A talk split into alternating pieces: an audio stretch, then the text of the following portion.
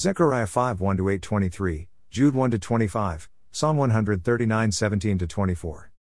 Again and again, in Zechariah, we find the phrase, The word of the Lord, Almighty, came to me, Zechariah 6 9, Zechariah 7, verses 1, 4 and 8.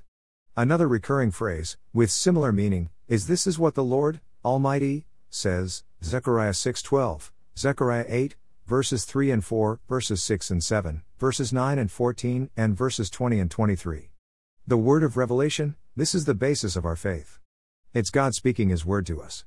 His word is a word of salvation, Zechariah 8 7 8. This salvation is not only for the Jews. It is for countries of the East and the West, Zechariah 8 7. It is for men from all languages and nations, Zechariah 8 23. This salvation we share, Jude 3, a salvation which goes from nation to nation, from generation to generation, is to be preserved by God's people contending for the faith that was once for all entrusted to the saints. Jude 3. In today's world, many proudly dismiss the whole idea of divine revelation. The Lord's people must not be deceived.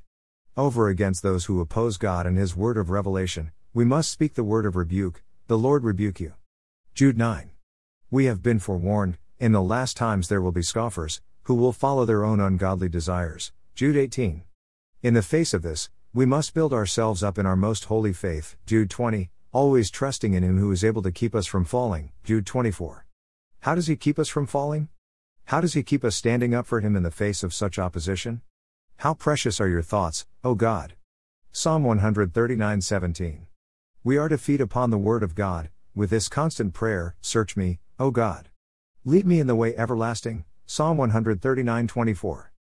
These notes are taken from my one year Bible series of notes.